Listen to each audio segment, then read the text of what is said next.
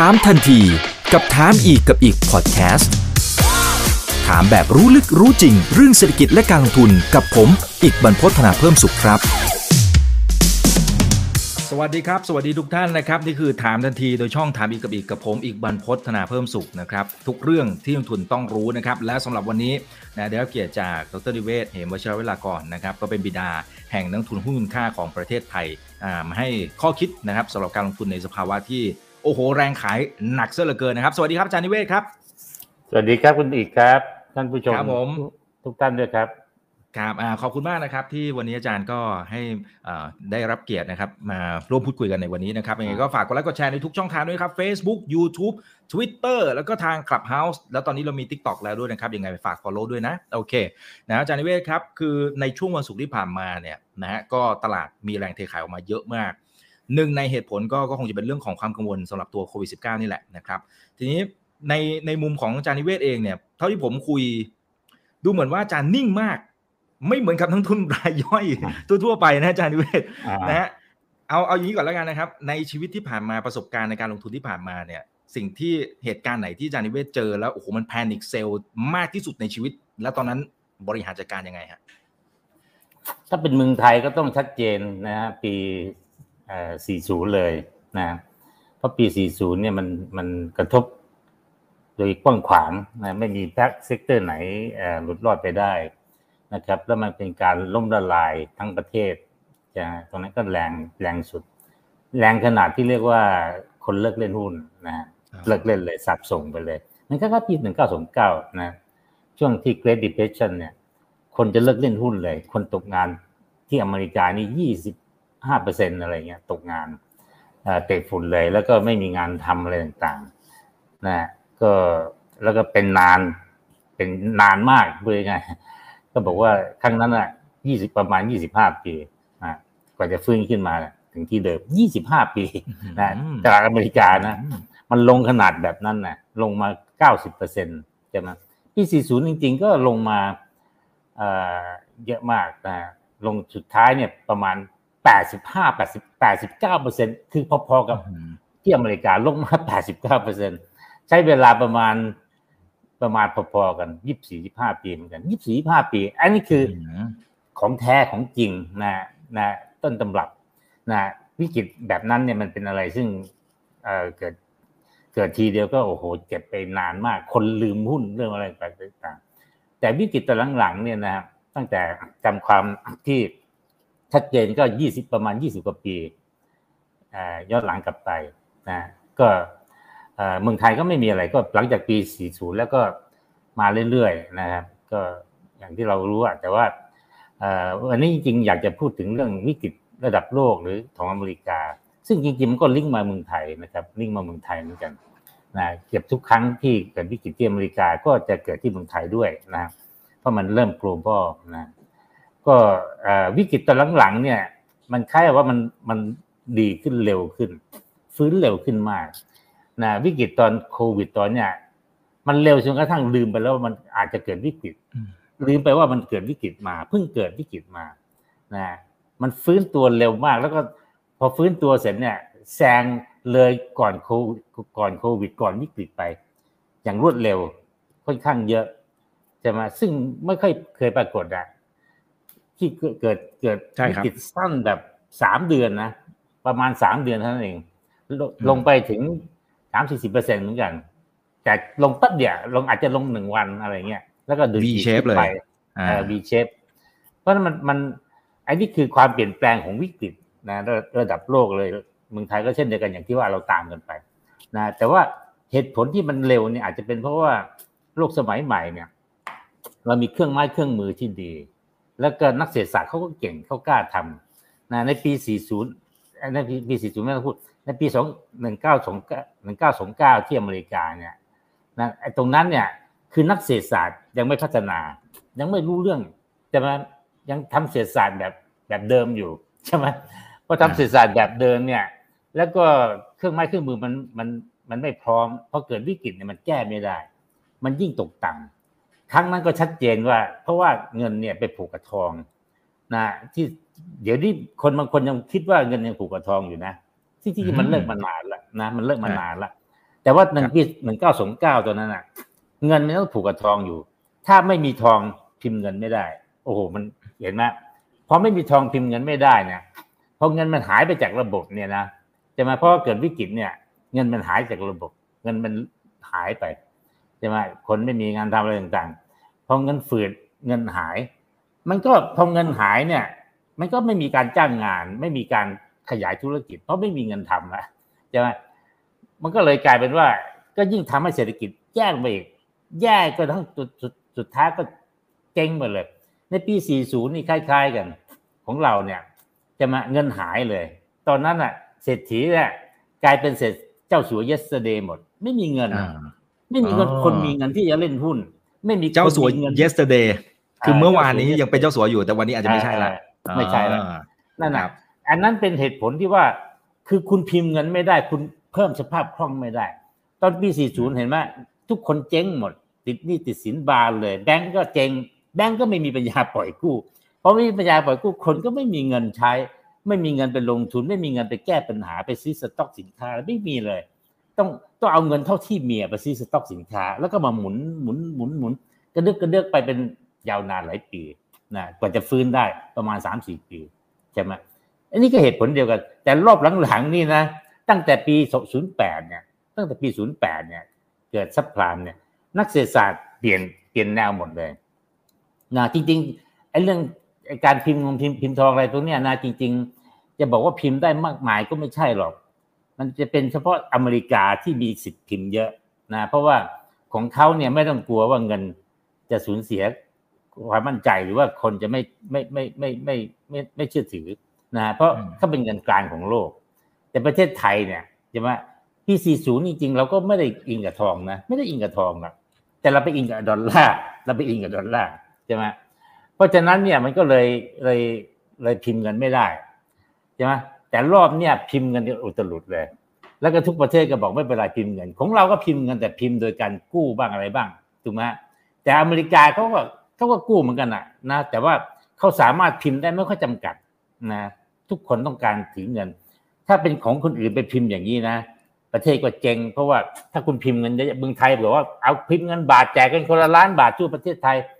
รับรองเลยเงินล้านบาทก็ไม่มีค่าทีนี้คุณพังเลยใช่ไหมเพราะฉะนั้นเราก็มี เครื่องมือจำกัดอะเอาเป็นว่าปี 08 เนี่ย ปี 08 เนี่ย เริ่มเปลี่ยนนโยบาย ซึ่งผมก็งงมาหมดเนี่ยเราเรียนเศรษฐศาสตร์มาตกใจ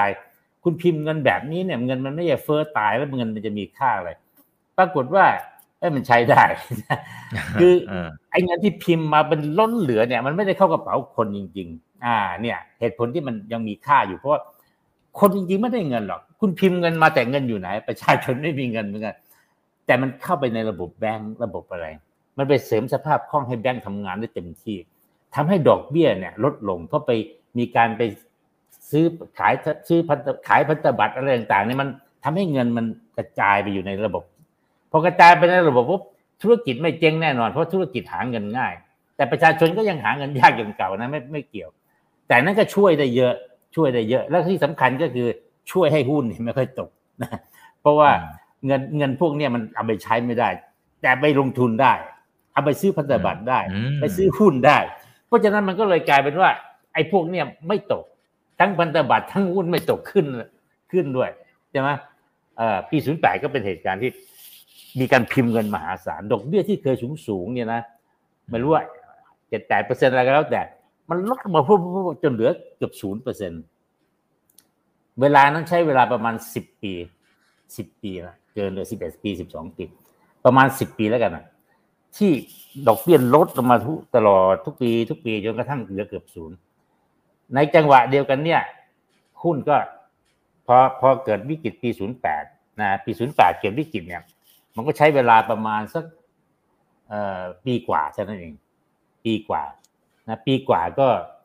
ก็เริ่มเริ่มอยู่นิ่ง เริ่มฟื้น แสดงว่าเร็วมากนะปีกว่านี่จับอยู่ ที่จริงนะก่อนหน้านั้นนะ เขาก็มีแล้วก็มีวิกฤตนะที่อเมริกาก็มีวิกฤตปีวิวิกฤตไฮเทควิกฤตไฮเทคปีสองพันนะอ่าปีสองพันตอนนั้นก็ก็เป็นอะไร .com ที่ .com วิกฤต .com อืมครับดังนั้นเกิดวิกฤตมาเนี่ย รอบนั้นวิกฤตเอ่อก็รุนแรงนะ รุนแรง รุนแรงมากนะรุนแรงขนาดที่เรียกว่า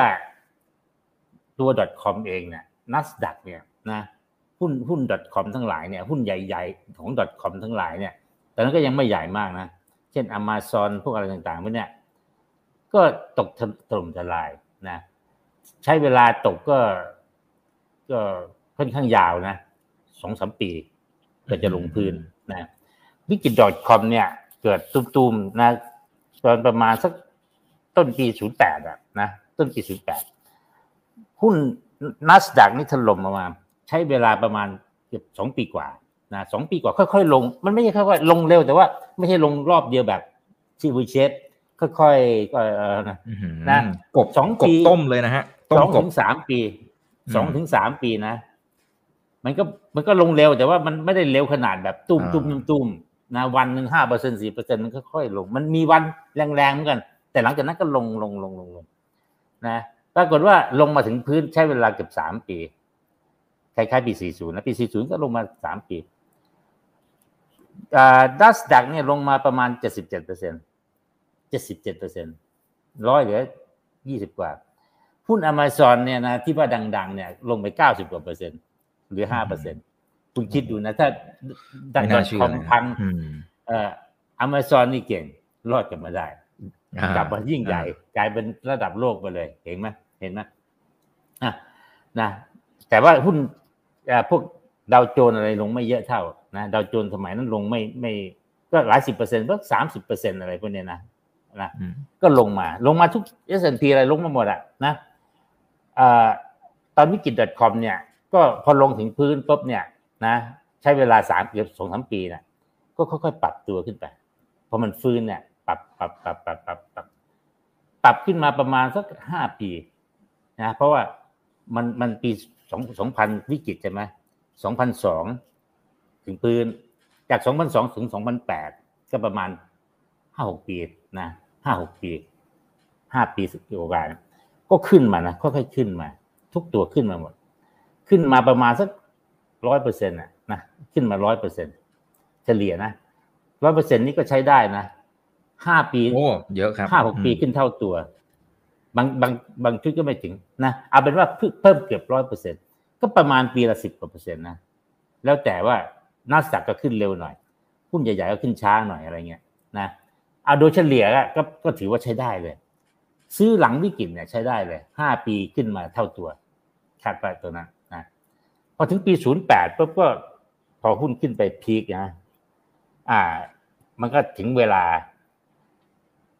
เกิดวิกฤต เขาเรียกว่า subprime วิกฤต subprime วิกฤต subprime นี่ก็แรงมากนะตอนใหม่ๆนี่ตกใจกันมาก บอกว่าเศรษฐกิจจะเน่าจะพังเมืองไทยก็ร้องกันโครมเลยนะปีศูนย์แปดถึงเก้าแต่ตอนนี้เร็วขึ้นเยอะอย่างที่ว่าเนี่ยอัดฉีดเงินเข้าไปอืมเริ่มเริ่มมีครับระบบอัดฉีดเงิน มี QE ชื่อ QE นี่มาที่ตอนเนี้ยแต่ก่อนไม่มีหรอกนักเศรษฐศาสตร์ไม่รู้จัก QE นะ ก็ก็ก็เริ่มฟื้นเริ่มฟื้นนะจากปี ศูนย์เก้าใช่ไหมปีศูนย์แปดวิกฤต ปีกว่าปีศูนย์เก้าปีหนึ่งศูนย์ฟื้น ใช้เวลาสั้นลงเยอะ แต่ก่อนสองสามปีตอนนี้เหลือปีกว่า พอฟื้นเนี่ย ฟื้นรอบเนี่ยจากปีศูนย์เก้าหนึ่งศูนย์ละปีหนึ่งศูนย์ก็จะฟื้น ถึงปีสองศูนย์อืมสิบปีเลยครันะบไปดูกราฟแล้วตกใจเลยโอ้โหแบบ มันมันขึ้นเป็นสิบปีติดต่อเนื่องกันนะสิบปี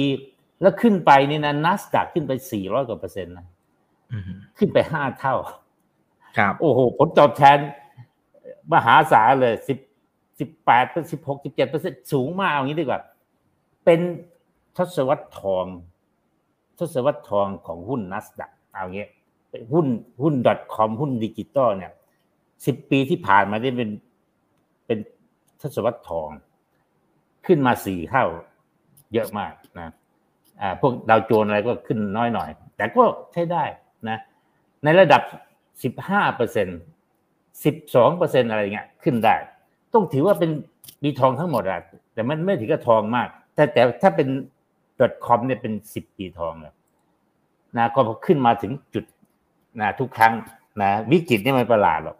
มันมันเกิดตอนที่มันขึ้นสูงสุด จำไว้เลยนะเวลาหุ้นร้อนแรงที่สุด คนบ้าเล่นหุ้นกันเยอะนั่นน่ะเป็นช่วงที่อันตรายสุด แล้วมันอ่าขึ้นจนกระทั่ง คุณต้องร้อง คือคือจะต้องร้องอะ มันขึ้นร้องขอชีวิตนะถ้าถ้าอ่าภาษาวัยรุ่นนะครับ ร้องอ่าร้องขออ่าขึ้นจนต้องร้องขอชีวิตอ่านั่นน่ะ แล้วคนก็ไม่จำนะในปีอ่าหนึ่งเก้าสองเก้าเนี่ย Great Depression เนี่ยนั่นก็เป็นขึ้นมาจน แม้แต่นักเศรษฐศาสตร์ยังต้องร้องขอชีวิต นักเศรษฐศาสตร์ครับเขาบอกเลยบอกว่านักเศรษฐศาสตร์เนี่ยตอนที่มันสมมติว่ามันขึ้นมาสมมติว่าร้อยใช่ไหมพีคที่ร้อยเนี่ยเจ็ดสิบโอ้ยไม่ได้เรื่องแปดสิบเก้าสิบพังแน่พังแน่แปดสิบพังแน่เก้าสิบพังแน่ปะจนกระทั่งมันถึงร้อยพอถึงร้อยบอกสงสัยจะไม่พังแล้วครับ โลกมันเปลี่ยนแล้วครับ ตอนนี้มันอมั่นยู่ใจได้ครัละบเพราะว่ามันเป็น new economy ครับ ใช่ไหมอ่ามันมีเครื่องบินกำลังบินออกรถยนต์กำลังขายเป็นบ้าเป็นหลัง วิทยุโทรทัศน์ออกมา โลกมันเปลี่ยนหมดแล้ว เพราะฉะนั้นยอมรับครับว่า ราคาหุ้นที่ร้อยเนี่ยเหมาะสม นี่เป็นคำพูดที่แบบคุณจำไว้นะ นาทีนี้ทุกคนก็บอกโลกมันเปลี่ยนแล้วครับ เปลี่ยนแล้วครับใช่นะราคานี่เหมาะสมครับไม่แพงครับ มันอย่างง้นอย่างนี้ จะไปอีกเยอะครับ จะไปอีกเยอะมากครับอืม เพราะเห็นนู่นเห็นนี้ ในปีหนึ่งเก้าสเก้านี่เป๊ะเลย คุณรู้เปล่าว่ายุคนั้นน่ะ เป็นยุคเหมือนกันน่ะ มันเป็นยุคที่เริ่มจะมีมีวิทยุมีทีวีมีอ๋อเครื่องบิสิ่นงใหม่มีโอ้อืมแบบสิ่งใหม่ ๆ แบบโลกนี้ไม่เคยเจอครับ ไม่เคยเจอเลย เป็นปฏิวัติอันแบบอะไรที่สุดๆแล้วนะจำได้ไหมสมัยสงครามโลกเนี่ย Roosevelt เนี่ย Roosevelt ก็เป็นประธานาธิบดีอเมริกา เวลาเลือกตั้งเนี่ย โอ้โห ที่เขาชนะเนี่ย เพราะว่าใช้วิทยุ สมัยก่อนวิทยุไม่มี พอมีวิทยุปุ๊บ Roosevelt เนี่ย จริง ๆ แล้วเดินไม่ได้อ๋อขาพิการเอออืมแต่ออกเสียงออกทางวิทยุไป คนฟังฟังโอ้โห ลงคะแนนลงคะแนนเพราะฉะนั้นต้องระวังครับ โลกยุคใหม่อะไรของใหม่ๆโลกเปลี่ยนไปเยอะแยะจนกระทั่ง สุดท้ายอะกลับมาเหมือนเดิม คือแต่แต่ก่อนถ้าเราไปอยู่สมัยก่อนเราก็จะฟังแบบสตอรี่แบบเดียวกัน เพียงแต่ว่าตอนนั้นเป็นเรื่องเครื่องบินเป็นเรื่อง เป็นเรื่องที่เราตอนนี้เราคิดว่าของเก่าไงแต่ตอนนั้นนะมันของใหม่แล้วโลกไม่เคยปรากฏโลกจะเปลี่ยนไปแบบหน้ามือเป็นหลังมือเหมือนกับตอนเนี้ยแหละแล้วเผลอจะมากกว่าด้วยใช่ไหมสมัยโน้นอะ อ่าพอพอทุกคนเชื่อกันหมดเลยว่า ราคานั้นไม่แพงเลย นะขึ้นมาเป็นเสร็จร้อยเลยละอืมตูมเลยพังพังวันละเนระนาดแบบสุดๆนะอืมนี่ไม่ไม่ใช่บอกว่าเดี๋ยวจะเกิดนะแค่เตือนไปว่าเฮ้ยทุกอย่างนะคุณต้องอะไร ประวัติศาสตร์คุณต้องคอยศึกษาให้ดี เรียนรู้บางทีเราไม่รู้เราบอกว่า เฮ้ย เนี่ย โลกยุคใหม่ สมัยก่อนมันไม่มีมันมีมานานแล้ว โลกยุคใหม่เนี่ย มันมีมานานแล้ว ก็ต้องตอนเปลี่ยนเปลี่ยนเปลี่ยนศาสวรรษเอ้ยเปลี่ยนอืมเปลี่ยนศตวรรษเนี่ยหนึ่งเก้า สองเก้าขึ้นมาหนึ่งเก้าหนึ่งพันเก้าร้อยขึ้นมาก็เปลี่ยนศตวรรษนะก็เป็นแบบเดียวกันนะอ้าวเป็นว่า เดี๋ยวนะ กลับมาถึงปีนี้ปีสองศูนย์ก็เกิดวิกฤตโควิด เกิดวิกฤตโควิดนะก็ตกระโนยนาถแต่ว่าตกสามเดือน ตกแค่สามเดือน ตอนที่ตกมาก็หนักนะสามสี่สิบเปอร์เซ็นแต่แป๊บเดียวยังไม่ทันตั้งตัวเลย ขึ้นใหม่ละตอนนี้น่ะ คุณเชื่อไหมแต่ก่อนผมบอกว่าเกิดวิกฤต ในปีศูนย์เอ่อปีสองพันนะเอ่อสองพันขึ้นมาเป็นสองพันแปดสองพันเก้าเนี่ยห้าปีห้าปีนะขึ้นมาร้อยเปอร์เซ็นต์นะระบบอืมดีใจนะห้าครับปีขึ้นร้อยเปอร์เซ็นสิบห้าเปอร์เซ็นสิบหกเปอร์เซ็นแจ๋วเลย แต่ตอนเนี้ยโทษนะ ใช้เวลาปีกว่า ตั้งแต่ดกมีนาปีที่แล้ว ถึงมีนาปีนี้ก็เอ่อตัวนี้พฤศจิกา ปีเจ็ดเดือนปีหกเดือน ขึ้นมาร้อยเปอร์เซ็นตอนนี้ขึ้นมาร้อยเปอร์เซ็นแล้วนะคือครับตอนนั้นใช้เวลาห้าปีกว่าจะไต่ไต่อืมไต่เกับขึ้นมาร้อยเปอร์เซ็นแต่ตอนเนี้ยอ่านัสดักเนี่ยขึ้นไปเป็นร้อยละนะเกือบร้อยเปอร์เซ็นละทุกตัวขึ้นร้อยเปอร์เซ็นหมดใช่ไหมของไทยก็ ถ้านับจากตอนตอนที่ตกต่ำก็ขึ้นไปพอสมควรนะหลายสิบเปอร์เซ็นต์อืมเห็นไหมมันเร็วขนาดเร็วปุ๊บปุ๊บปุ๊บปุ๊บปุ๊บเลย เหตุผลใหญ่ก็เป็นเพราะว่ารอบเนี่ย นอกจากจะมี QE แล้วเนี่ยนะ มันยังมีแจกเงิน ที่อเมริกานี่แจกเงินเลยอืมคุณทำลบพัตตาคารขายของไม่ได้ เขาบอกรัฐบาลให้เงิน subsidize อืมให้เท่าเท่ากับรายได้คุณ หรือว่ากี่สิบเปอร์เซ็นของรายได้ก็แล้วแต่ คุณก็จ้างงานต่อได้ คือคือไม่ได้เดือดร้อน ปรากฏว่าหลายคนเนี่ย รับเงินมา อยู่กับบ้าน ไปไหนไม่ค่อยได้ปิดเมือง ก็ปรากฏว่ายุคนี้พอดีมีแพลตฟอร์ม พวกโรบินฮูดนู่นนี่ไม่ใช่โรบินฮูดเด็กของเขาใช่เอ่อใช่โรบินฮูดไหนอ่า Robinhood application ใช่ครับอ่าที่อ่าที่ไปเทรดหุ้นได้รายย่อยไม่มีค่าเนี่ยคอมมีเงินอืมมีเงิน เท่ากับสมมติว่าสองสามหมื่นบาทไทยอะก็เทรดได้ ค่าคอมก็ไม่เสียอืมแล้วเทรดหุ้นใหญ่ๆก็ได้ ที่จริงที่อเมริกานี่ หุ้นหนึ่งมันมันต้องเท่าไหร่โอ้โหแพงนะหุ้นหนึ่งเออหุ้นละเป็นหลายพันบาทนะหุ้นประเภทห้าบาทสิบาทเนี่ยไม่มีหรอก ตัวหนึ่งขี้หมูขี้หมาก็หลายพันบาทใช่ไหมถ้าเป็นหุ้น Berkshire Hathaway ก็หลายล้านบาทหุ้นหนึ่งอะใช่ไหมแต่ว่าด้วยระบบใหม่ของเขาเขาบอกว่าของเราไฮเทคอะคุณมีน้อยเราก็รวมเงินของคุณ แล้วบางทีบอกไม่ต้อง คุณก็ใช้วิธีการซื้อ option สิ ใช่ไหมถ้าซื้อหุ้นเนี่ยคุณใช้สามหมื่นบาท ซื้อ option ได้สามพันบาท ซื้อได้แล้วอ่าอ้าวครับสนุกกันใหญ่เลยทีนี้คนทั้งประเทศเลย คนรุ่นใหม่ ไม่มีอะไรทำมีเงิน แล้วก็ดูว่าหุ้นดีๆนะเทรดแล้วกำไรดี เล่นหุ้นกันใหญ่เลย ทั้งประเทศ บ้านเราเนี่ยเหมือนกัน คนแห่เข้ามาเดือนละแสนคนแสนคน เอาเงินเข้ามาคนละแสนบาทแสนบาทคุณลองคูณเข้าไปดิ มันก็ลากหุ้นเลยทีนี้นะแล้วเขาบอกว่าเอ้ยลากได้เลย พื้นฐานเป็นยังไงไม่เป็นไรหรอกลากมัน ขอให้มีคนนำให้ได้ใช่ไหมที่เมืองนอกก็มีเอ่ออะไรนะเลดดิดเลดดิดเลดดิดนี่ก็อ่าอ่าเป็นเป็นเว็บไซต์ไงคุยเรื่องหุ้นอืมแนะนำแล้วก็จะมีคนคอยเชียร์คอยเชียนู่ร์นคอยนี่อืมเออแล้วก็บอกว่าเอาตัวนี้เอาตัวนี้ แล้วก็นำนำนำก็เล่นกันสนุกเลยอะใช่ไหม ก็เราก็เลยเห็นเทสลาเห็นอะไร คนนำที่เด่นๆ คนหนึงก็คืออีลอนมัสอ่าสามารถจะนำได้ อ่า ตอนนี้เป็นเล่น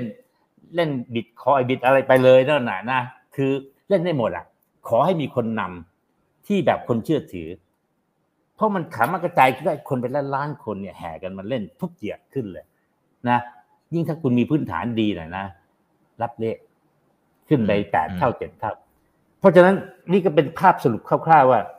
ตอนนี้มันขึ้นมาแบบเนี่ยที่อเมริกาที่ยุโรปที่หลายๆประเทศ all time high และไอ้ไอวิกฤตที่บอกเพิ่งเกิดมาเมื่อปีกว่าที่ผ่านมาเนี่ย ที่เกิดเอ่อไอ้โรคเนี่ยนะไวรัสระบาดเนี่ยแทบจะลืมหมดละ เพราะมันมันเกิดสามสองสามสามเดือนปุ๊บปุ๊บหายไปเลย คนยังไม่ทันตั้งตัวบอกอะเกิดวิกฤตเหรอไม่เห็นรู้เรื่องเลยใช่ไหมยังไม่ทันรู้เรื่องเลย ผ่านมาหมดละตอนนี้มีแต่หุ้นขึ้น ทีนี้วันศุกร์อย่างที่เราทราบอยู่ๆเนี่ย หุ้นอเมริกาตกมา 2.553เปอร์เซ็นต์นะถ้าจำไม่ผิดอ่าของไทยตกพันจุด2.3เอ่อของเขาตกเป็นพันจุด ญี่ปุ่นก็ตกเหมือนกัน 2.5 ที่อเมริกาเนี่ย สมมติดาวโจนส์ตก 2.5 นี่นะ 53 เนี่ย มันเบิ่มมากนะ เพราะดาวโจนส์มันใหญ่มาก มันไอ้ดัชนีพวกนี้มันบิ๊กเบิ้มเลยอะ ตกตกเปอร์เซ็นต์หนึงก็ร้องจากแล้ว เพราะว่ามันตลาดมันไม่ค่อยผันไม่ไม่แบบบ้านเราใช่ไหมทุกทีเราลงเป็นหลายร้อยสิบจุด ของเขานี่มันสถาบันทั้งโลกมาลงทุนกันอะ ตกหนึ่งเปอร์เซ็นก็ร้องจากแล้วนี่สองจุดห้าก็ห้าสามเปอร์เซ็นทีนี้ก็มาถึงเหตุผลละใช่ไหม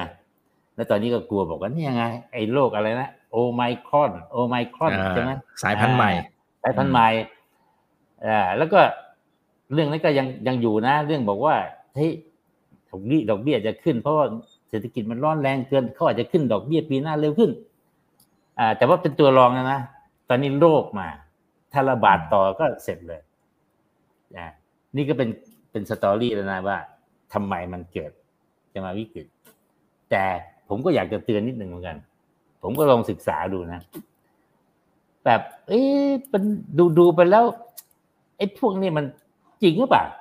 ที่มันก่อให้เกิดวิกฤต หรือมันเป็นแค่เป็นแพะเป็นแพะอ๋อก็คือว่าอืมเป็นหาหาเรื่องอะหาเรื่องที่แบบว่า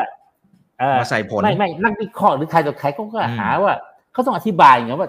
เกิดวิกฤตเพราะอะไร อ่า ก็จับแพะเลยจริงๆมันไอตัวแพะมันไม่รู้เรื่องอะมันไม่ได้ก่อวิกฤตอะแต่มันเกิดวิกฤตไอ้แพะมันเดินมาพอดี อ่าไอ้แพะเนี่ยแหละ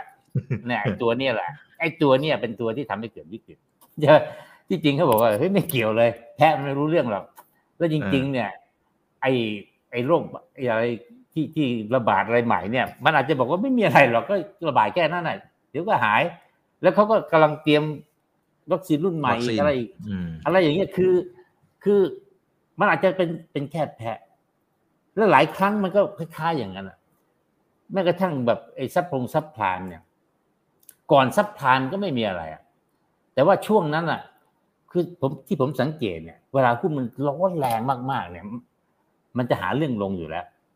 ถ้าร้อนแรงเกินไปมันมันอืมยิ่งยิ่งเกินพื้นฐานมากเกินไปเนี่ยมันมันมันจะหาเรื่องลง เพราะว่าคำว่าหาเรื่องลงก็คืออะไร ก็คือมันมีคนที่ได้กำไรเยอะๆมาก แล้วมันก็ชักจะแบบเสียวๆเดี๋ยวจะเกิดวิกฤตเดี๋ยวจะนู่นเดี๋ยวจะนี่ขายเอาเอาก่อนรวยแล้วเว้ยขายเอาก่อน จังหวะบางทีบางช่วงที่มันแบบคนคิดอย่างนี้เยอะๆแล้วก็ทำพร้อมมันกิ๊กขึ้นมาอะไรอย่างเงี้ย มันก็เกิดได้อะไรได้ใช่ไหมมันก็จะเป็นลักษณะอย่างเงี้ยว่า แต่พอเกิดปุ๊บคนก็หาหาแพะดูดิตัวไหนวะตัวไหนที่มันเดินย่อตอนนี้ อ่า ตอนนี้เกิดไอ้นี่มันมาใช่ไหมเกิดไอ้นั่นไอ้นั่นเจ๊งไอ้ไอ้นี่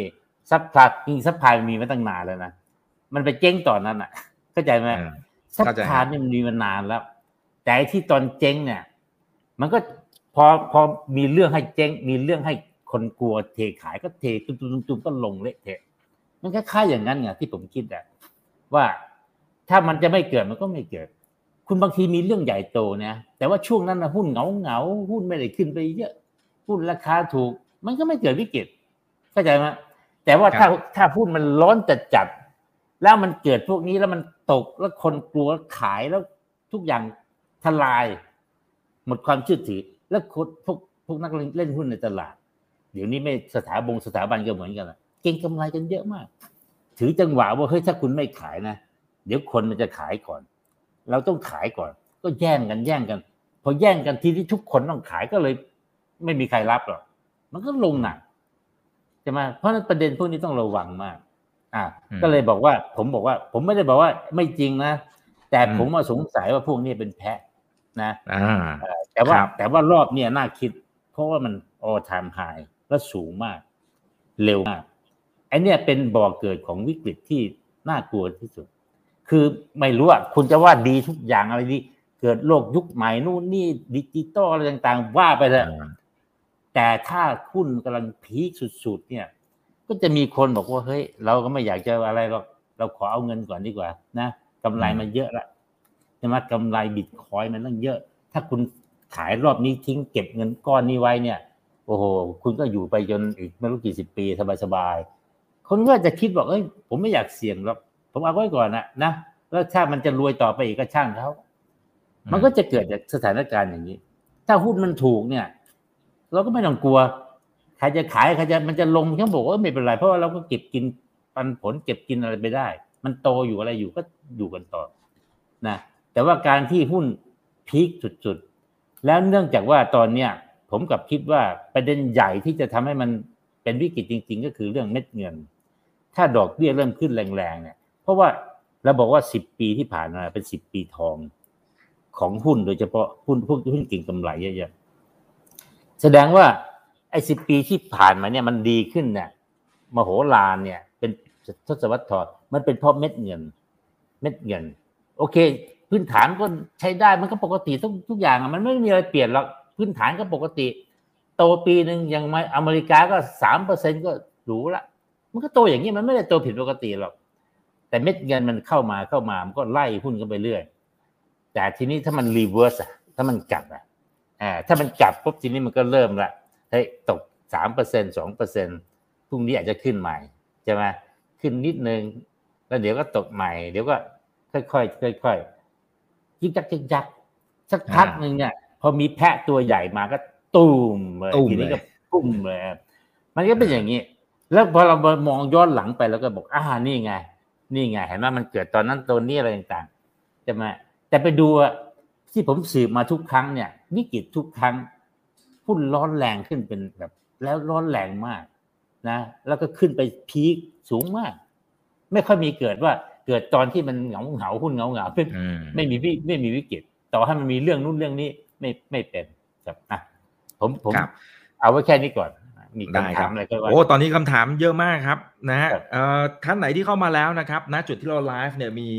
4,500 ท่านละนะครับอืมนะเพื่อนๆนักลงทุนฝากกดไลค์กดแชร์ทุกแพลตฟอร์มเลยนะครับ Facebook YouTube Twitter Clubhouse YouTube อย่าลืม Subscribe ด้วยนะ เรามี TikTok แล้วด้วยนะครับ โอเคนะฮะทีนี้ถ้าสมมติว่ามันเจอภาวะที่มันแพนิคเซลลงมาครับ อืมอาจารย์นิเวศคือถ้าสมมติเป็นนักลงทุนรายย่อยเนี่ยผมว่ามันมันตกใจอะอย่างน้อยอืๆมคือเราเห็นภาพในวันศุกร์เนี่ยแต่จริงอืมๆถ้าถ้าอยู่ในตลาดมาหลาย ๆ ปีเนี่ยมันก็จะเห็นว่าเฮ้ยมันก็เป็นเรื่องปกติแหละนะครับอาจารย์นิเวศเองก็ผ่านมาเยอะมากนะครับอืมทีนี้จังหวะที่เราเจอกับ panic sell เนี่ยสิ่งที่เราควรหมายถึงนักลงทุนรายย่อยนะฮะสิ่งที่นักลงทุนรายย่อยควรจะต้องทำในมุมของอาจารย์นิเวศน์อืมคืออะไร เช่นเฮ้ยหันไปดูพอร์ตของเราก่อนไหมว่าไอ้บริษัทไหนใช่บริษัทนี้เนี่ยเอ้ยกิจการมันเป็นอะไรยังไงอืมสองควรอืมมองหาโอกาสอะไรยังไง นะครับอืมหรือควรอยู่อ่าเฉยๆเลย เอาให้ทุกอย่างมันเออฝุ่นมันหายตลบก่อนเออเอายังไงฮะครับเออผมไม่เคยขายหุ้น เอางี้ ทุกครั้งไม่ว่าจะกลัววิกฤตไม่วิกฤตไม่ได้ขายหุ้น ไม่ทำอะไรส่วนใหญ่ เพราะว่าเหตุผลจริง ๆ ก็คือว่าเราเวลาเราซื้อหุ้นเนี่ย เราไม่ได้ซื้อหุ้นเก็งกำไรเราซื้อหุ้นที่มันมีพื้นฐาน มองระยะยาวยังไปได้ มันมีความแข็งแกร่งอะไรคือคือคนละคนละ step แต่ถ้าเราเริ่มเริ่มเล่นหุ้นเก็งกำไรเมื่อไหร่ strategy ที่ดีอาจจะบอกขายก่อนอ่า เพราะว่าคนที่เล่นพวกเนี้ยคุณไปเล่นบิตคอยน์เล่นหุ้นแบบวิ่งขึ้นไปแล้วสามเท่าแล้วตอนเนี้ยใช่ไหมโอเคพื้นฐานก็ดี แต่ว่ามันไม่มันไม่ justify หุ้นตัวนี้มันจริง ๆ แล้วมันเป็นถูก corner นู่นนี่มันมันขึ้นไปนะเป็นหุ้นที่แบบ story story ใช่ไหม story ก็เช่นแบบ โอ้เป็นหุ้น new tech new tech นะเป็น food tech ตัวเล็กๆ เป็น tech ตัวเล็ก ๆ เป็นนู่นเป็นนี่อะไรใช่ไหมตอนนี้มีแพลตฟอร์มละเป็น คือไอ้พวกนี้เป็นแนว storyพวก story เนี่ยต้องระวัง เพราะราคาหุ้นมันจะวิ่งขึ้นเยอะ เพราะตัวมันเล็กเพราะตัวมันเล็กเนี่ย ถ้ามีคนเล่นแล้วเขาชอบเล่นไงต้องเล่นหุ้นเนี่ย new tech ไงใช่ไหม new technology digital technology นะ health technology ว่ากันไปคำพูดพวกเนี้ยมันมันเป็น story ที่ขาย แล้วเขาก็เล่นมีจะมีคนนำลากลากลากลาก ขึ้นไปแล้วนะสามเท่านะ อะไรเงี้ยนะเข้าตลาดมาขึ้นไปสองเท่าแล้วอะไรโอ้โหพูดง่ายๆว่าผลประกอบการยังไม่ออกเลย ยังไม่ได้เห็นชัดเลยว่ามันจะไปขนาดไหนเล่นใช่ไหมล่วงหน้าละเออเล่นล่วงหน้าเยอะมาก แล้วพวกเนี้ยมันขึ้นอยู่กับคนคนเล่นทั้งนั้นอะ ถ้าแบบนี้บอกว่าเฮ้ยต้องรีบขายเถอะถ้ายังมีกำไรดีๆขายทิ้งเลย มันจะเป็นอย่างนั้นไงแต่ถ้าคุณถือหุ้นที่แบบเฮ้ยหุ้นตัวเนี้ยอยู่กับประเทศไทย คู่ฟ้าประเทศไทยมานาน แล้วก็ ไม่ถูกดิสรับนะมันยังโตไปได้ กลับมาได้ด้วยแน่นอนจะมาเป็นความจำเป็นเป็นอะไรคุณก็ต้องมีสตอรี่ของคุณใช่ไหมแล้วก็เราบอกว่าเอ้ยก็ไม่เป็นไรหรอกถ้าอยู่ยาวนานยาวนานไปคุณถือระยะเวลานาน วันหนึ่งตัวมันก็ต้องกลับมา แล้วมูลค่า Market Cap มันไม่ได้ใหญ่เกินไป ถ้าประเทศไทยยังอยู่ด้วยด้วยดีพอพอใช้เนี่ยนะยังมีคนกินคนใช้คนยังเป็นอะไรได้ จะมาไม่ถึงกับแย่มาก ศรษฐกิจยังโตได้เปอร์เซ็นต์สองเปอร์เซ็นต์อะไรมันก็มีโอกาสที่จะมันก็กลับมา ถ้ามันตกมันก็กลับมาได้แต่จริง ๆ นะผมคิดดูนะว่า ถ้าเป็นนักลงทุนระยะยาวนะ สิ่งสำคัญที่สุดอันหนึ่งเลย ประสบการณ์ผมนะ คุณต้องหลีกเลี่ยงเขาเรียกว่าหลีกเลี่ยงหายนะให้ได้อืมันจะมีเกิดหายนะเป็นช่วงช่วงช่วงๆใช่ไหมอย่างเช่นอย่างเงี้ย ผมอยู่มา 20 กว่าปีเนี่ยมันก็เกิดวิกฤตมาตั้งสามสี่ปี แต่ช่วงวิกฤตเนี่ย เราไม่ตาย แล้วเราตกน้อยด้วย ตกน้อยตกไม่เยอะพอตกน้อยนะคนอื่นตกเยอะกว่าเยอะไอ้ขาขึ้นเนี่ยมันก็ขึ้นพร้อมกัน เพราะนั้นจะเห็นว่า เอ้ยถ้าถ้าถ้าเราไปดูสถิติเนี่ยของของผมก็จะจดทุกปีอะปีนี้ขาดทุนเท่าไหร่กำไรเท่าไหร่ แล้วเป็นพอร์ตพอเป็นพอร์ตเนี่ยจะเห็นเลยว่าขนาดปีวิกฤตเนี่ย ที่เขาหนักๆเนี่ย ของเราไม่เป็นเราเราลบน้อยนะสมัยก่อนบางทีเกิดแทบจะไม่ลบเลย แต่พอขึ้นเราก็ขึ้นกับเขา แล้วก็ไม่ได้ขึ้นเร็วมากเลยแต่ว่าถ้าคุณเอาวิกฤตออกออกไปได้นี่นะ พอร์ตคุณอะจะดูดีมาก ผลตอบแทนจะดูดีมาก สถิติอันนี้เป็นอะไรที่นักวิชาการเขาทำมาตลอดเวลาเขาบอกว่าคุณรู้แบบว่าไอ้สิ่งที่คุณได้เนี่ย จริง ๆ แล้วเนี่ย ที่คุณบอกคุณได้สิบเปอร์เซ็นสิบห้าเปอร์เซ็นเนี่ย จริง ๆ แล้วมันได้มาจากเวลาไม่กี่เดือน ไม่กี่วัน พูดอย่างนี้เลยนะอืมอ่า ใช่ไหมแล้วเขาก็ไปดูไงว่า คุณรู้แบบว่า เนี่ย เวลาสมมุติว่าสิบปีอะไรเงี้ยหรือว่าห้าปีอ่าห้าปีเนี่ย มีวันที่มันดีๆเนี่ยนะสักเดือนหนึ่งอะนะเกิดขึ้นสองวันสามวันเนี่ย ขึ้นทีสามเปอร์เซ็นห้าเปอร์เซ็นก็มี ไอ้พวกดีปีวันที่ดีๆ ทั้งหลายเนี่ย มันเป็นตัวที่ก่อให้เกิด ผลประกอบ ผลประกอบการที่ดีไปละผลตอบแทนที่ดี ความมั่งคั่งเช่นเดียวกันเนี่ย ไอ้ไอ้สิ่งที่ทำให้คุณเสียหนักเนี่ย มันก็เกิดในช่วงไม่กี่วันเข้าใจไหมคือไม่กี่วันที่หุ้นมันลงหนักๆไม่กี่วันเนี่ยอืมนะไอ้ตัวเนี่ยตัวลายเพราะสมมติว่ามันบอกว่าหุ้นที่ลงหนักๆเนี่ยสองเปอร์เซ็นสามเปอร์เซ็นอย่างที่เราเห็นเนี่ยนะถ้าคุณลงมาหลายปีเนี่ยคุณลงมาห้าวันสิบวันเนี่ย คุณก็โอ้โหหายไปเต็มเลยคล้ายๆอย่างนั้นนะนี่เป็นตัวอย่างให้ฟังนะหรือปีหนึ่งน่ะปีหนึ่งเนี่ยมีหุ้นที่วันที่ตกหนักๆอยู่ สมมติว่าสิบวัน วันละสองเปอร์เซ็นก็ยี่สิบเปอร์เซ็นละหมดละ เพราะฉะนั้นหน้าที่หลักของเราก็คือว่าต้องหลีกเลี่ยงหายนะให้ได้ วิธีหลีกเลี่ยงหายนะเนี่ยหนึ่งคุณอย่าอย่าเอาตัวเดียวเกินไป ถ้าคุณถืออยู่ตัวเดียวนะมันโดนตัวนั้นแล้วคุณหายนะเสร็จเลยใช่ไหมก็ต้องกระจายพอร์ตสองก็คือต้องเอาหุ้นที่มัน คือพูดง่ายๆมันทนทานต่อต่ออะไรหลายๆอย่างใช่ไหมต่อไอ้เรื่องข่าวนู่นข่าวนี้ ต่อเศรษฐกิจต่อเรื่องบ้าๆบออะไรก็ว่าแล้วแต่ มันก็จะหลีกเลี่ยงพวกนี้ได้ได้ในระดับหนึ่งนะ ไม่ใช่ว่าหลีกเลี่ยงได้หมด แต่มันจะน้อยกว่าคนอื่น และตัวนี้จะช่วยให้พอร์ตเราดูดีนะกระจายพอร์ตให้ดี เลือกหุ้นที่มันไม่ไม่ไม่แบบนี้ไม่หวือหวาว่าโอ้ PE ร้อยเท่าห้าสิบเท่านะแล้วถ้าเกิดมันเกิดเรื่องอะไรบางอย่างปุ๊บเนี่ยมันตกพวบเลยพวกนี้แต่ถ้าคุณมี PE แค่ไม่เกินยี่สิบเท่าบางตัวสิบเท่าใช่ไหม มันก็ไม่ลงหนักหรอกโดยเฉพาะถ้าคุณมั่นใจว่า เฮ้ยหุ้นตัวเนี้ยถึงแม้กำไรมันจะน้อยลง มันก็ยังจ่ายปันผลจะมีกำไรให้คุณพอสมควร มันก็จะไม่ลงหนักเข้าใจไหมแต่ถ้าคุณเล่นหุ้นเก่งกำไรเนี่ยมันขึ้นไปทีสามเท่าสี่เท่า ใช้เวลาห้าเดือนขึ้นไปสี่เท่า แต่มันตกลงมาทีเดียวน่ะหายไปเท่าไหร่ใช่ไหมตอนนี้เราไม่ค่อยเห็นนะ เพราะว่าการการการเก็งกำไรมันยังสูงมาก หุ้นเก็งกำไรพวกนี้ยังยังคนเล่นกันแน่น อยู่ใน corner กันเต็มเลยหมายความว่ามันมีคนคุมเกม จะตกมาฉันก็ซื้อ เพราะว่าหุ้นมันตัวเล็กไง free float น้อยเขาก็คอยคุมเกม ถ้าตกลงมาก็รับหน่อยรับหน่อยใช่ไหมรับได้ไงแต่ว่าเวลาเผลอๆก็รีบปล่อยปล่อยปล่อยออกเวลาเวลาลากขึ้นขึ้นก็ปล่อยปล่อยปล่อยถ้าตกมันก็รับรับรับอะไรอย่างเงี้ยมันมันก็จะประคองไปคนก็เกิดความรู้สึกว่าหุ้นวันนี้ไม่เสี่ยงขึ้นไปแล้วสี่เท่าเนี่ยไม่เป็นไร เพราะมันไม่เห็นลงเลย ลงน้อย ลงเดี๋ยวก็ขึ้นใหม่ก็ขึ้นใหม่เดี๋ยวเพราะมันมีคนคอย พอเผลอๆน่ะ คนตอนนี้วันนี้ไม่ค่อยขายลากเลยใช่ไหมถ้าเราดูพฤติกรรมตามหุ้นก็จะรู้ว่าหุ้นบางตัวเนี่ยก็ๆลงลงลงเผลอแป๊บเดียวปุ๊บขึ้นไปละอ้าวเผลอปุ๊บขึ้นไปละมันมีคนคอยลากขึ้นลากขึ้นพอลากขึ้นไปสูง เอ้ย อย่างนี้ไงไม่ขายไม่ขายตัวนี้ เดี๋ยวมันก็ขึ้นอีก เพราะมันตกมาทุกทีเดี๋ยวมันก็ขึ้นอีกจะมามันก็จะมีอ่านะ นี่นี่ก็เป็นโอเค ประสบการณ์เรียกพยานะกับอ่าต้องหลีกเลี่ยงให้ได้ แล้วมันก็หลีกเลี่ยงได้ตั้งแต่ตอนตอนต้นด้วยนะ ตอนก่อนที่เราจะเข้าไปลงทุนนะครับ ว่าสเปคใช่ต้องใช่ถูกต้อง คือต้องคิดว่าถ้าคุณมาถามผมว่าทำยังไงตัวนี้ผมอย่างนี้ถ้าคุณซื้อผิดมาแล้วเนี่ย คุณไปแก้อะไรไม่ได้หรอกนอกจากขายจริงจะมาจะไปแก้อะไร แต่วิธีการคุณต้องตอนซื้อคุณต้องคิดให้หนัก เพื่อมันจะได้ไม่เกิดสถานการณ์แบบนั้นครับ ครับครับโอเค ขอบคุณมากนะครับ โอ้ตอนนี้เพื่อนๆนักลงทุนส่งคำถามมาล้นทะลักมากๆนะครับอ่าเดี๋ยวผมขออีกสักหนึ่งอันนะฮะที่เป็นคำถามส่วนตัวนะครับ แล้วก็เดี๋ยวไปตะลุยถามจากคุณผู้ชมนะครับเอ่อคือถ้าสมมุติว่าตอนเนี้ยคือหลายท่านคงคงจะมีติดนะ ผมผมก็จะว่าอย่างนั้นนะแต่ว่าบางคนเนี่ยค่าจะมีเงินสดอยู่ ถ้าสมมติว่ามีอยู่นะฮะหรือว่า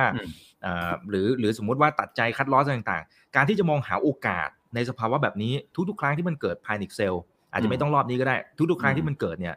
เวลาที่สเปค เวลาที่เราจะมองหาหุ้นที่เป็นจังหวะในการที่เข้าไปเก็บในสภาวะแบบนี้เนี่ยอาจารย์นิเวศมีแนะนำยังไง ที่ควรจะต้องทำการบ้านนะฮะหุ้นหุ้นพวกนี้มันต้องอยู่ในใจของเราอยู่แล้ว ถ้าเราเป็นนักลงทุนแบบค่อนข้างจะมุ่งมั่นนะตามหุ้นตามอะไรมาตลอดเนี่ย เราต้องมี list ของหุ้นของเราอยู่แล้วนะไม่ใช่ไปดู แต่ว่า list พวกนี้เป็น list ที่แบบว่า บางทีเราไม่ได้ซื้อหรอกมีเยอะ เพราะว่าราคามันไม่ได้ นะสถานการณ์อย่างนี้จะซื้อต่อเมื่อราคามันลงมาจนได้ จะมาหุ้นหลายตัวก็ไม่ลง ในภาวะปกติมันไม่ลง เพราะว่ามันมีพื้นฐานมันมีอะไร แต่เวลาแพนิคเนี่ยมันจะมีคนที่ไม่สนใจพื้นฐานจะมามันจะขายท่าเดียว แล้วเขาจะคิดว่าต้องขายก่อนยังไงก็ต้องขายก่อน ถ้ามันอะไรก็ลงตัวกลับไปซื้อใหม่ เพราะถ้าไม่ขายเนี่ย คนอื่นขายแล้วคุณจะเสียหายใช่ไหมแต่เราเนี่ยเราจ้องละถ้ามันลงมาอย่างนี้ใช่ไหม หุ้นตัวนี้เราเห็นอยู่เฝ้ามานานแล้วนะ เห็นมาตลอดว่าผลประกอบการมันแข็งแกร่ง มันไม่ค่อยเสียหาย มันเป็นผู้นำไม่ค่อยมีใครสู้มันได้นะ แล้วก็ถ้าไม่มีโควิด ไม่มีอะไรปกติเนี่ย มันก็จะไปของมันเรื่อยๆใช่ไหมทีนี้พออย่างนี้ปุ๊บเราก็เฝ้า แล้วว่าราคามันยังไม่ลงมาถึง แต่วันที่เกิดแพนิคเนี่ย คุณรู้ป่าว่าถ้าวิกฤตที่ที่เป็นวิกฤตนะ ทุกครั้งนะ ที่หุ้นมันลงมาสามสี่สิบเปอร์เซ็นต์ แป๊บๆเดียวลงมาสามสี่สิบเปอร์เซ็นต์บางทีห้าสิบเปอร์เซ็นต์เนี่ยคุณไปดูเด็เขาขายทุกตัว สถาบันเองนะขายทุกตัว ไม่สนใจนะ ไม่สนใจว่าเฮ้ยมันถูกมากแล้วคุณขายได้ยังไงเขามีเหตุผลของเขาอะเขาก็ต้องจับขายเลย เพราะว่าเขาก็กลัวว่าถ้าไม่ขายเดี๋ยวมีคนมาถอนเงินหุ้น พวกกองทุนพวกอะไรคุณยิ่งตาย คุณต้องเก็บเงินสด คุณต้องขายเก็บเงินสด เพื่อจะมีคนมารีดีมมันมีเหตุผลร้อยแปด ราะฉะนั้นเขาขายปุ๊บเนี่ย ขายตุ๊บตุ๊บตุ๊บอ่าเราเห็นแล้วตัวนี้ลงมาถูกมากแล้ว เราบอกว่าตัวเนี้ยซื้อเก็บได้เลย แค่ปันผลก็คุ้มแล้วหรือว่าอะไรต่างๆ แล้วก็ดูว่ามันต้องกลับมาแน่นอนทุกพื้นฐานมันไม่เปลี่ยนนะแม้กระทั่งเกิดโควิดอะไรพื้นฐานมันไม่ได้เปลี่ยน แต่ตอนนี้มันอาจจะแย่กว่า แย่ลง แต่ว่าเมื่อโควิดผ่านไปมันก็ต้องกลับมาเหมือนเดิมนะอย่างเงี้ยครับครับ ถ้าสมมุติว่าไอเหตุผลที่ที่ทุกคนใช้เอามาเป็นแพะนะถ้าจะว่าอย่างนั้นนะครับ เช่นจากโควิดรอบนี้นะครับ อาจารย์อาจารย์คิดว่าเราพอที่จะใช้สูตรเหมือนกับรอบที่แล้วได้ไหมไอตัวที่มันเป็นสมมติเป็นหุ้นเปิดเมืองนะที่มันมีแรงขายออกมา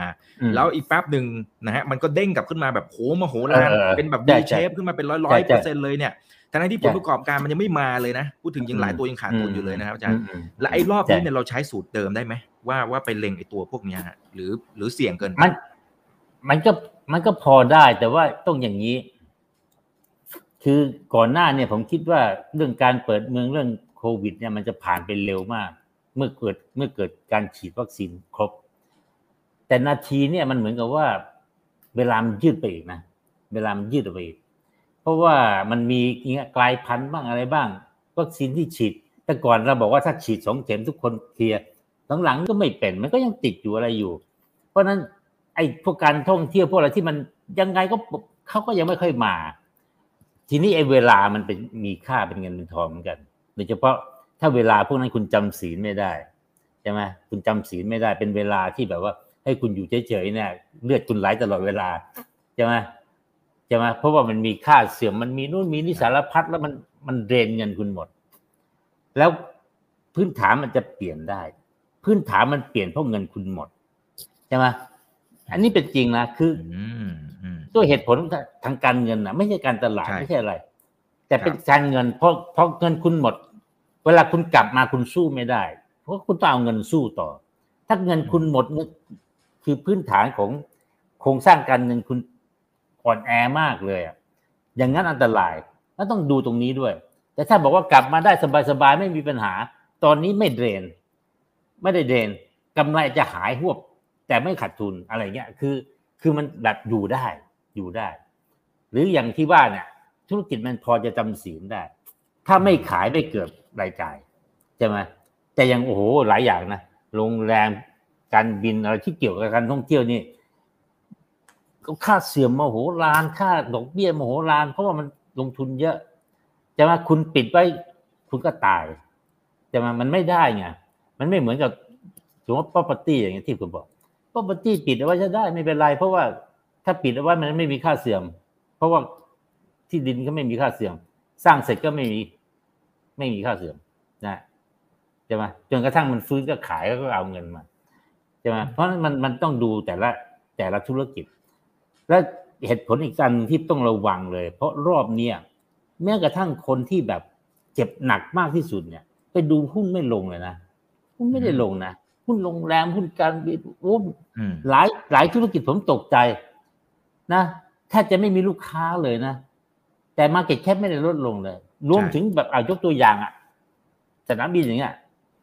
ก็ขาดทุนแต่ว่าหุ้นลงที่ไหนไม่ได้ลงลงน้อยมากนะมันเป็นอะไรที่ทำให้ผมพูดไงว่า รอบเนี่ยไม่หาโอกาสไม่ค่อยมี มันไม่ลงมาไงคือถ้าไม่ลงเก็บเงินสดไว้ หรือไปไปหาที่ที่มันมีโอกาสมากกว่าใจจริงผมว่าตอนเนี้ยถ้ามีเงินก็เก็บไว้ก่อนรอสักพักรอจักังนจังคิดว่าอย่างนั้น ให้เสด็จน้ำก่อนเพราะมันไม่ลงอย่างนี้แหละฮะอืม มันไม่ลงแล้วก็มันอ่าไม่ใช่แล้วที่ที่ตอนเนี้ยผมกำลังกลัวหรือว่าคนอื่นก็กลัวกัน ก็คือว่าเฮ้ยไอ้ที่เราเห็นไอ้ตอนที่มันเกิดวิกฤตรอบนั้นน่ะ มันเป็นของเทียม ลงมาสามเดือน ขึ้นวันใหม่แล้วยังไม่ทันตั้งตัวเลย มันจะกลายเป็นว่า แล้วตอนนั้นก็ราคาหุ้นก็ไม่สูงนะไม่เคยสูงมากเอาเงี้ย แต่ครับตอนนี้มันสูงอย่างเงี้ยอืมกลายเป็นว่าความเสี่ยงที่จะเกิดวิกฤตสำหรับผมนะเผลอๆตอนเนี้ยมากกว่าตอนนั้นโอ้เพราะว่าอะไร ดอกเบี้ยก็ถ้าขึ้นเกิดมาเยอะขึ้นมาเมื่อไหร่เนี่ย คุณเหนื่อย ผมคิดว่าเราอะเนื่องจากดอกเบี้ยมันพูดมานาน เราก็ underestimate มันละว่าเอ้ยไม่เป็นไรหรอกดอกเบี้ยมันก็ค่อยๆลงเขาคงจะเอ้ยค่อย ๆขึ้น เขาคงไม่ทำเร่งเร่ง เดี๋ยวเศรษฐกิจจะพังอะไร อะไรจะทำนองนี้ไงมันจะมีพวกนี้อยู่ แล้วคนก็เลยลืมลืมไปละเรื่องดอกเบี้ยเป็นพูดมานานละอะไรก็ตามที่มันพูดมานานคนก็ไม่ไม่ค่อยสนใจมากแล้ว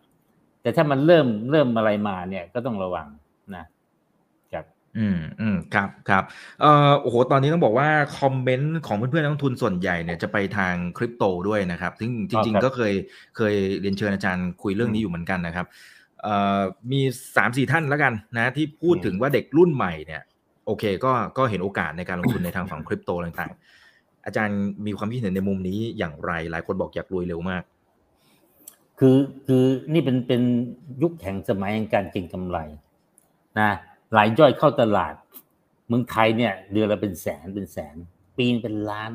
ที่เวียดนามเนี่ยเดือนละเป็นแสนเป็นแสน ปีนเป็นล้าน เรียกว่าเขาบอกว่าปีนี้ปีสองสองปีเนี่ย มันเท่ากับยี่สิบปีที่ผ่านมาสิบปีที่ผ่านมา กว่าคุณจะได้ลูกค้า ไม่ใช่นักลงทุนรายย่อยเข้ามาในตลาดเนี่ยสองล้านเนี่ยใช้เวลายี่สิบปี แต่ว่าหรือสิบปีผมไม่รู้หรือห้าปีก็แล้วแต่ ตอนเนี้ยสองปีมันได้สองล้านแล้ว เข้าใจไหมมันมันเยอะมากจนกระทั่งพูดง่ายๆถ้าคุณเข้าเยอะอย่างนี้เนี่ยนะอะไรก็ตามที่มีเอลิเมนต์ของการเก็งกำไรเยอะๆเนี่ย มันจะขึ้นหนักเลย นี่คืออะไรที่เก็งกำไรง่ายที่สุดดีที่สุดใช่ไหม volume trade คือสภาพคล่องสูงนู่นนี่นะแล้วใช้ทดเกียร์ทดอะไรอีกต่างๆ เราจะไอ้พวกนี้มันคล้ายๆ กับว่ามันมีก็ผมเรียกว่ามันมีลักษณะว่า ถ้าคุณซื้อแรงซื้อเยอะ demand มากกว่า supply แล้ว supply ขึ้นไม่ได้ supply ตายตัว demand วิ่งเอาวิ่งเอา ราคามันก็บ้า ถ้าเราพูดถึงสินค้าทั่วไปนะ เวลาราคาขึ้นเนี่ย มันต้องมีคนผลิตเพิ่มถูกไหมผลิตเพิ่ม และราคามันก็จะไม่ขึ้นไปเร็ว เพราะมันมีของเติมเติมเติม มันไม่ขึ้นเร็วไงแต่ไอ้พวกเนี่ยมันมันไม่มี supply supply มันตายตัว คุณ demand คุณลากลากพอถึงจุดหนึ่งไม่มีคนขายหรือคนขายน้อย วิ่งเป็นบ้าเป็นหลังทีนี้ไปกันใหญ่ นี่เป็นเหตุผลไงว่า อันตรายสุดๆ คุณอยู่ในสถานการณ์ที่โอ้โหแบบร้อนแรงจนกระทั่งแบบโอ้ถ้าเกิดความเชื่อมั่นหายแล้วคนอย่างที่ผมคิดอะเฮ้ยเรากำไรเยอะแล้วนะเราเก็บก่อนดีไหมนะลดความเสี่ยง แล้วเดี๋ยวยังไงก็ว่ากัน ถ้าเกิดมันไปอีกเราก็ช่วยไม่ได้ แต่ว่าเราพอแล้วไงใช่ไหมแต่ถ้าเราเกิดไม่ไม่ขายแล้วมันตกพวบแล้วเงินหายขาดทุนอีก ชีวิตมันเปลี่ยนนะถูกไหมเงินเนี่ยพอถึงจุดหนึ่งแล้วเนี่ยมูลค่าส่วนเพิ่ม คุณค่าส่วนเพิ่มมันจะลดลงนะแต่ถ้าเงินเวลาลดถึงจุดหนึ่งเนี่ย โอ้มันเจ็บหนักนะ เพราะฉะนั้นคนครับจะแบบว่าเขาเรียกว่าจะพยายามจะรักษารักษาความมั่งคั่งในระดับหนึ่งนะซึ่งจะทำให้สุดท้ายถ้าเกิดว่าคนเลิกเล่นเก็งกำไรเมื่อไหร่ในพวกเนี้ยผมยังไม่รู้เลยว่า คุณจะวัดได้ยังไง ว่าเอ๊ะตกลงมันตกต่ำๆเกินหรือยังไม่มีคนเล่นนะตอนเนี้ย แล้วมันเอาไปทำอะไรได้ คุณนึกถึงสมัยก่อนนะ มีเอ่อก็เรียกว่าอะไรเอ่อจตุจตุคามรามเทพครับเออเหมือนกันจำได้ครับจตุจตุคามรามเทพเนี่ยค่าผลิตเนี่ยมันนิดเดียว ถ้าจะศูนย์อะเอาเนี่ยใช่ไหมเหรียญหนึ่งสามบาทห้าบาท แต่ขายกันบางทีลากกันไปเป็นหมื่นเป็นแสนใช่ไหมอืมแล้วพอลงมาลงกลับมาเป็นไง ไม่มีใครเอาแทบจะไม่เหลือ อืมไม่เหลือไม่มีความหมาย แล้วก็ไม่มีครับใครรู้สึกว่ามันเหมือนกับพระสมเด็จอะไรที่แบบเก่าแก่มีค่า มันไม่ใช่ของเก่ามันไม่มีอะไรต่างๆ ไม่มีความศักดิ์สิทธิ์อะไร เจ๊งหมด ศูนย์หมด เพราะฉะนั้นอืมไอ้คริปโตหลาย ๆ อันเนี่ย มันจะเป็นศูนย์ จริง ๆ แล้วคริปโตหลายๆอันมันไม่ได้มีค่าหรอก มันมีแต่คุณค่าของการเป็นเครื่องมือในการเก็งกำไร มันไม่มีอืมค่าอย่างอื่น คุณครับจะไปไปไปซื้อเงินไปซื้ออะไร โอเคบิตครับเขายังไอ้ไอ้ยไม่ใช่ตัวนั้นบิตคอยเนี่ยบิตคอยก็ยังมีตลาดมีความต้องการแน่นอนอยู่นะใช่ไหมเพราะว่าพวกมาเฟียพวกอะไรก็ยังต้องการเงินพวกนี้บางประเทศก็ต้องการมาแต่ว่าไอ้พวกที่ไม่มีพชื่วอกเหรียญทั้งาเล็ก ๆ ใช่ไหมฮะเหรียญใหม่เหรียญเล็กๆพวกๆนั้นเหรียญอืมเอ่อซึ่งมันไม่ไม่รู้ไปทำอะไรแบงก์กงเต็กอะอ่าต้องระวังนะ มันมันมีข้อสังเกตยังไงไหมครับ อาจารย์ว่าว่าไอสิ่งที่เรากำลังลงทุนอยู่เนี่ย ตอนเนี้ยอืมมันกำลังอยู่ในภาวะที่เก่งกำไรมากจนเกินไป ร้อนแรงจนเกินไป เพราะว่าหลายครั้งที่ที่ถามอย่างนี้เพราะว่าหลายครั้งเนี่ยมันบางทีเราอยู่ในสนามเนี่ยบางทีเราไม่รู้สึก แล้วมันก็ยังขึ้นน่ะถูกไหมฮะมันยังขึ้นขึ้นเราเราก็ยังรู้สึกว่าเฮ้ยมันมันยังได้อีกเพื่อนเราก็ได้คนนั้นคนนี้เขาก็ได้กันใช่หมดใช่ใช่บางทีมันเพลินใช่ก็ถึงผมถึงพยายามเล่าประวัติศาสตร์ให้พวกเราฟังแต่ทุกคามรามเทพเนี่ยใหม่ ๆ ก็มีแต่เจ้าแรกๆ แต่หลังก็คนก็ทำกันใหญ่เลยใช่ไหมวัดนู่นก็ทำวัดนี่ก็ทำไม่ใช่วัดก็อยากจะทำมันทำได้หมดอะ ไม่มีใครว่านี่ถูกไหมแล้วมันจะมีค่าได้ยังไงถูกไหมอืมก็ต้องบอกว่ามันมันมันไอ้นี่มันเก่งกำไรทั้งนั้นนะซื้อเพราะคิดว่าจะมีคนซื้อต่อ เพราะว่ามันจะขึ้น แต่ว่าถ้าถือไว้ไม่มีประโยชน์ใช่ไหมเพราะฉะนั้นจริง ๆ แล้วมันคือของที่เราร้อนๆนี่นะผมบอกเลย เก้าเก้าในสิบรายจะเจ๊งเป็นศูนย์อาจจะมีเหลือรายสองรายที่รวยเละเป็นตัวยิ่งใหญ่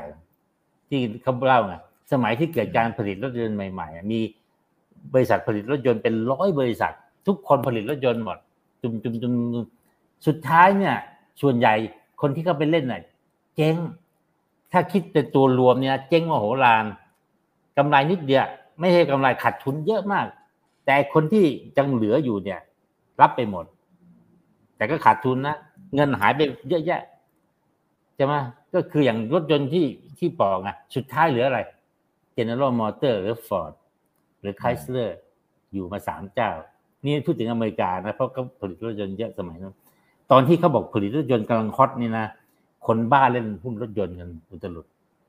นะก็ ก็เป็นอุทาหรณ์ไว้คือผมไม่สามารถจะไปบอกได้หรอกตัวนั้นตัวนี้ อันนี้อ่าเป็นรายละเอียดละแต่ผมบอกเข้าใจสถิติไว้ว่าคุณกำลังเล่นกับสถิติที่บอกว่า คุณอะแปดในสิบอะศูนย์แปดในสิบเจ๊งถ้าคุณแน่จริงคุณจะได้อันที่หนึ่งหรือสองที่ที่คุณจะรวยได้ แต่คุณต้องมั่นใจนะอืมเพราะทุกคนก็มั่นใจแบบคุณทั้งนั้นเลยนะถ้าเขาไม่มั่นใจเขาไม่เล่นหรอกใช่ไหมครับโอเค ได้ครับเอ่อ หลายท่านถามทำนองคล้ายๆ กันนะผมรวบๆนะครับนะทำนองว่าไอ้วันพรุ่งนี้เนี่ยมันมันน่าจะลงพอสมควรนะฮะด้วยด้วยจังหวะความตกใจเกิดเขาเขาอาจจะมองว่าอะตกใจแล้วว่านไปแล้วก็ต่างประเทศมันน่าจะยังมีความกลัวอะไรอยู่เนี่ยนะฮะเอ่อคือถ้าเป็นในมุมของอาจารย์นิเวศนะครับ คิดว่าจะทำอย่างไรในวันพรุ่งนี้ อันอันนี้อันนี้ไม่หลายไม่ๆทันพยาไม่ยามทันไม่ทัน จริงๆนะอืมผมคิดอย่างนี้นะว่า ถ้าข่าวมันเกิดขึ้นมาแล้วมันไม่ทันหรอก คุณก็ไปขายตอนเช้าเนี่ยอาจจะบอกว่าขายต่ำสุดเลย เดี๋ยวมันอืมตกไปเยอะเกินไป เดี๋ยวมันขึ้นมาใหม่ คือผมอะบอกแล้วไงผมเฉยๆเวลาขึ้นแรงขึ้นลงแรงเฉยๆชอบชอบขายหรือซื้อตอนตอนตลาดนิ่งๆ เพราะว่าไอ้พวกเนี้ยมันมันมีจิตวิทยาเยอะไงเราเราควบคุมไม่ไม่ได้หรอก เราไม่รู้หรอกจะมาพื้นฐานมันไม่เกี่ยวกับตรงนั้นอะ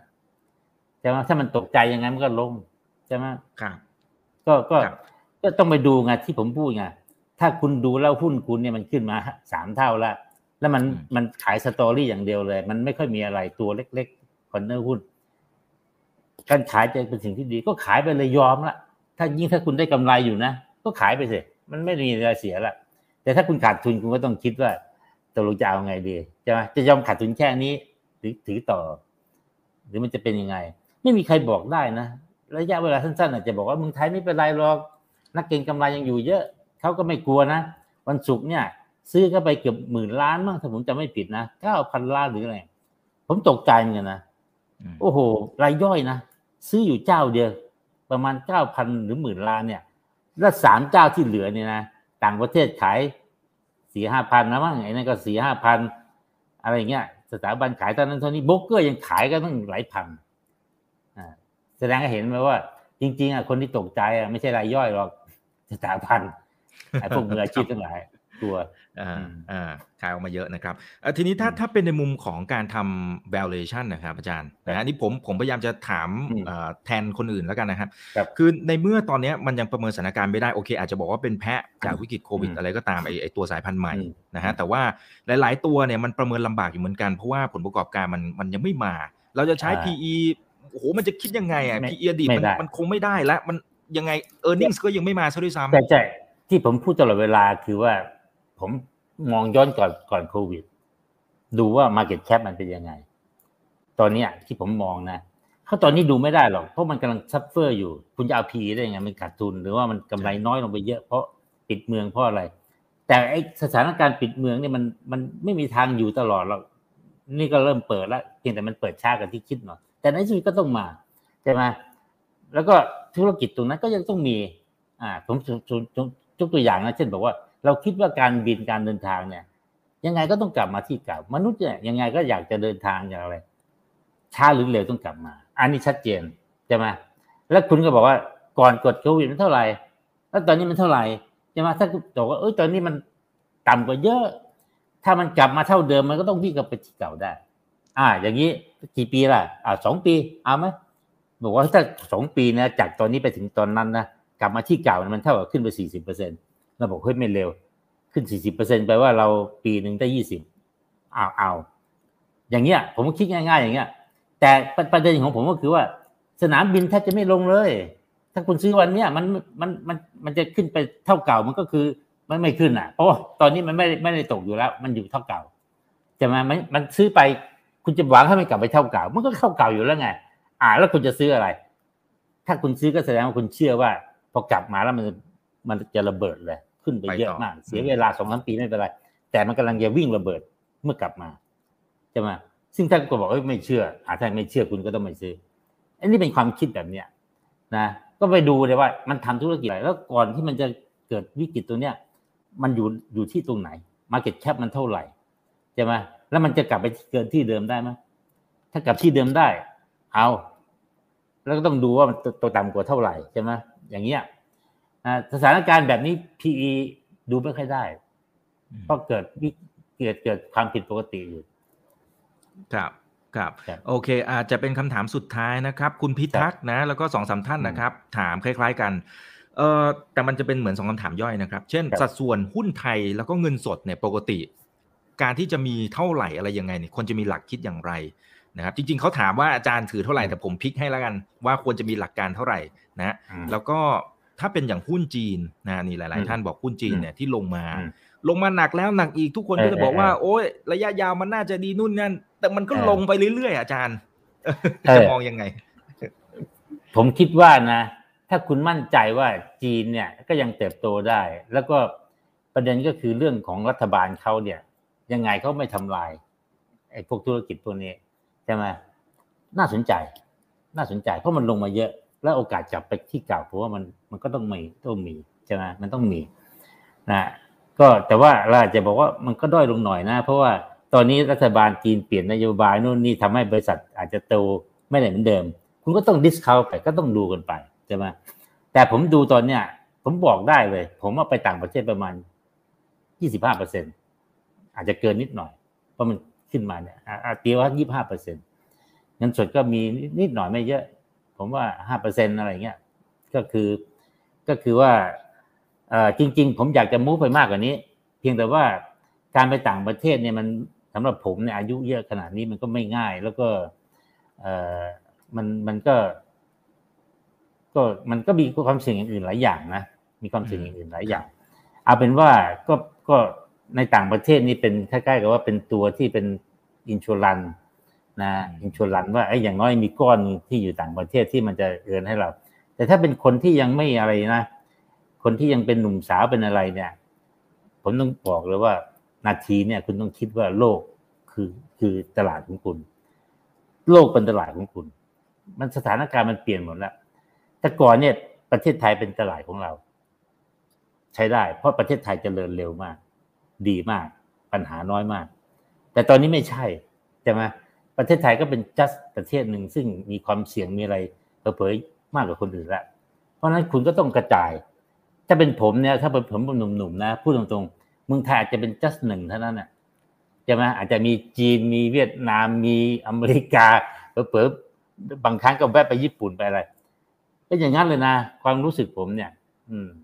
นะอืมแต่ว่าจะบอกเท่าไหร่นะมันขึ้นแล้วแต่คนไงแล้วแต่คนด้วยอายุแล้วแต่อะไรความคุณเสี่ยงเออความแล้วรู้แต่อะไรต่างๆด้วย แล้วต่างประเทศเนี่ยนะกลับกลับยาก แต่กลับยากไม่เป็นปัญหาอืมแล้วถ้าคุณลงทุนแบบลงทุนตลอดชีวิตเนี่ย มีเงินเพิ่มครับตลอดเวลาเนี่ย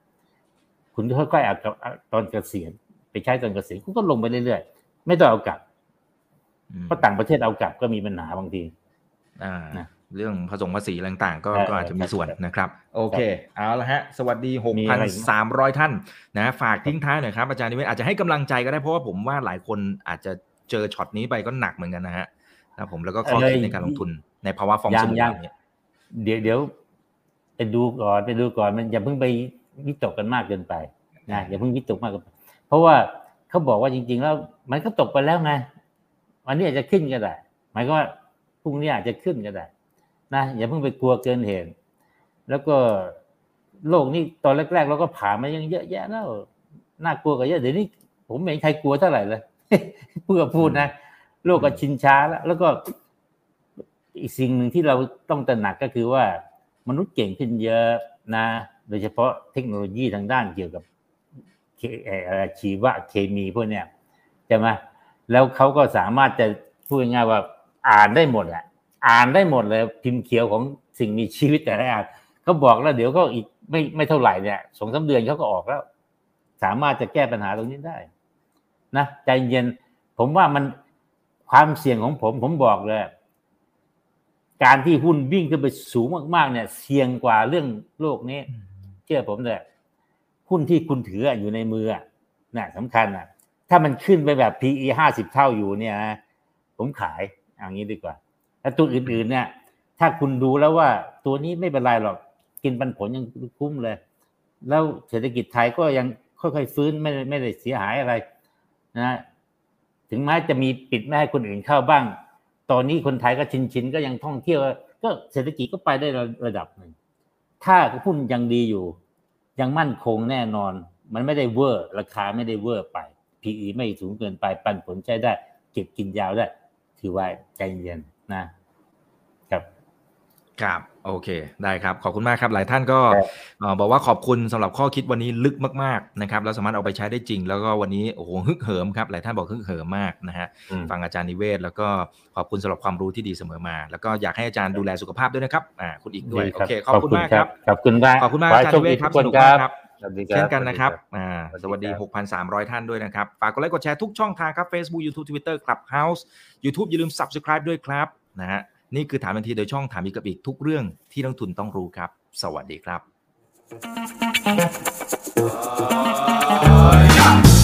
ถ้าชื่นชอบคอนเทนต์แบบนี้อย่าลืมกดติดตามช่องทางอื่นๆด้วยนะครับ ไม่ว่าจะเป็น Facebook, YouTube, Line Official, Instagram และ Twitter จะได้ไม่พลาดการวิเคราะห์และมุมมองเศรษฐกิจ และการลงทุนดีๆ แบบนี้ครับ อย่าลืมนะครับว่าเริ่มต้นวันนี้ดีที่สุด ขอให้ทุกท่านโชคดี และมีอิสรภาพในการใช้ชีวิต ผม อีกบรรพธนาเพิ่มสุขครับ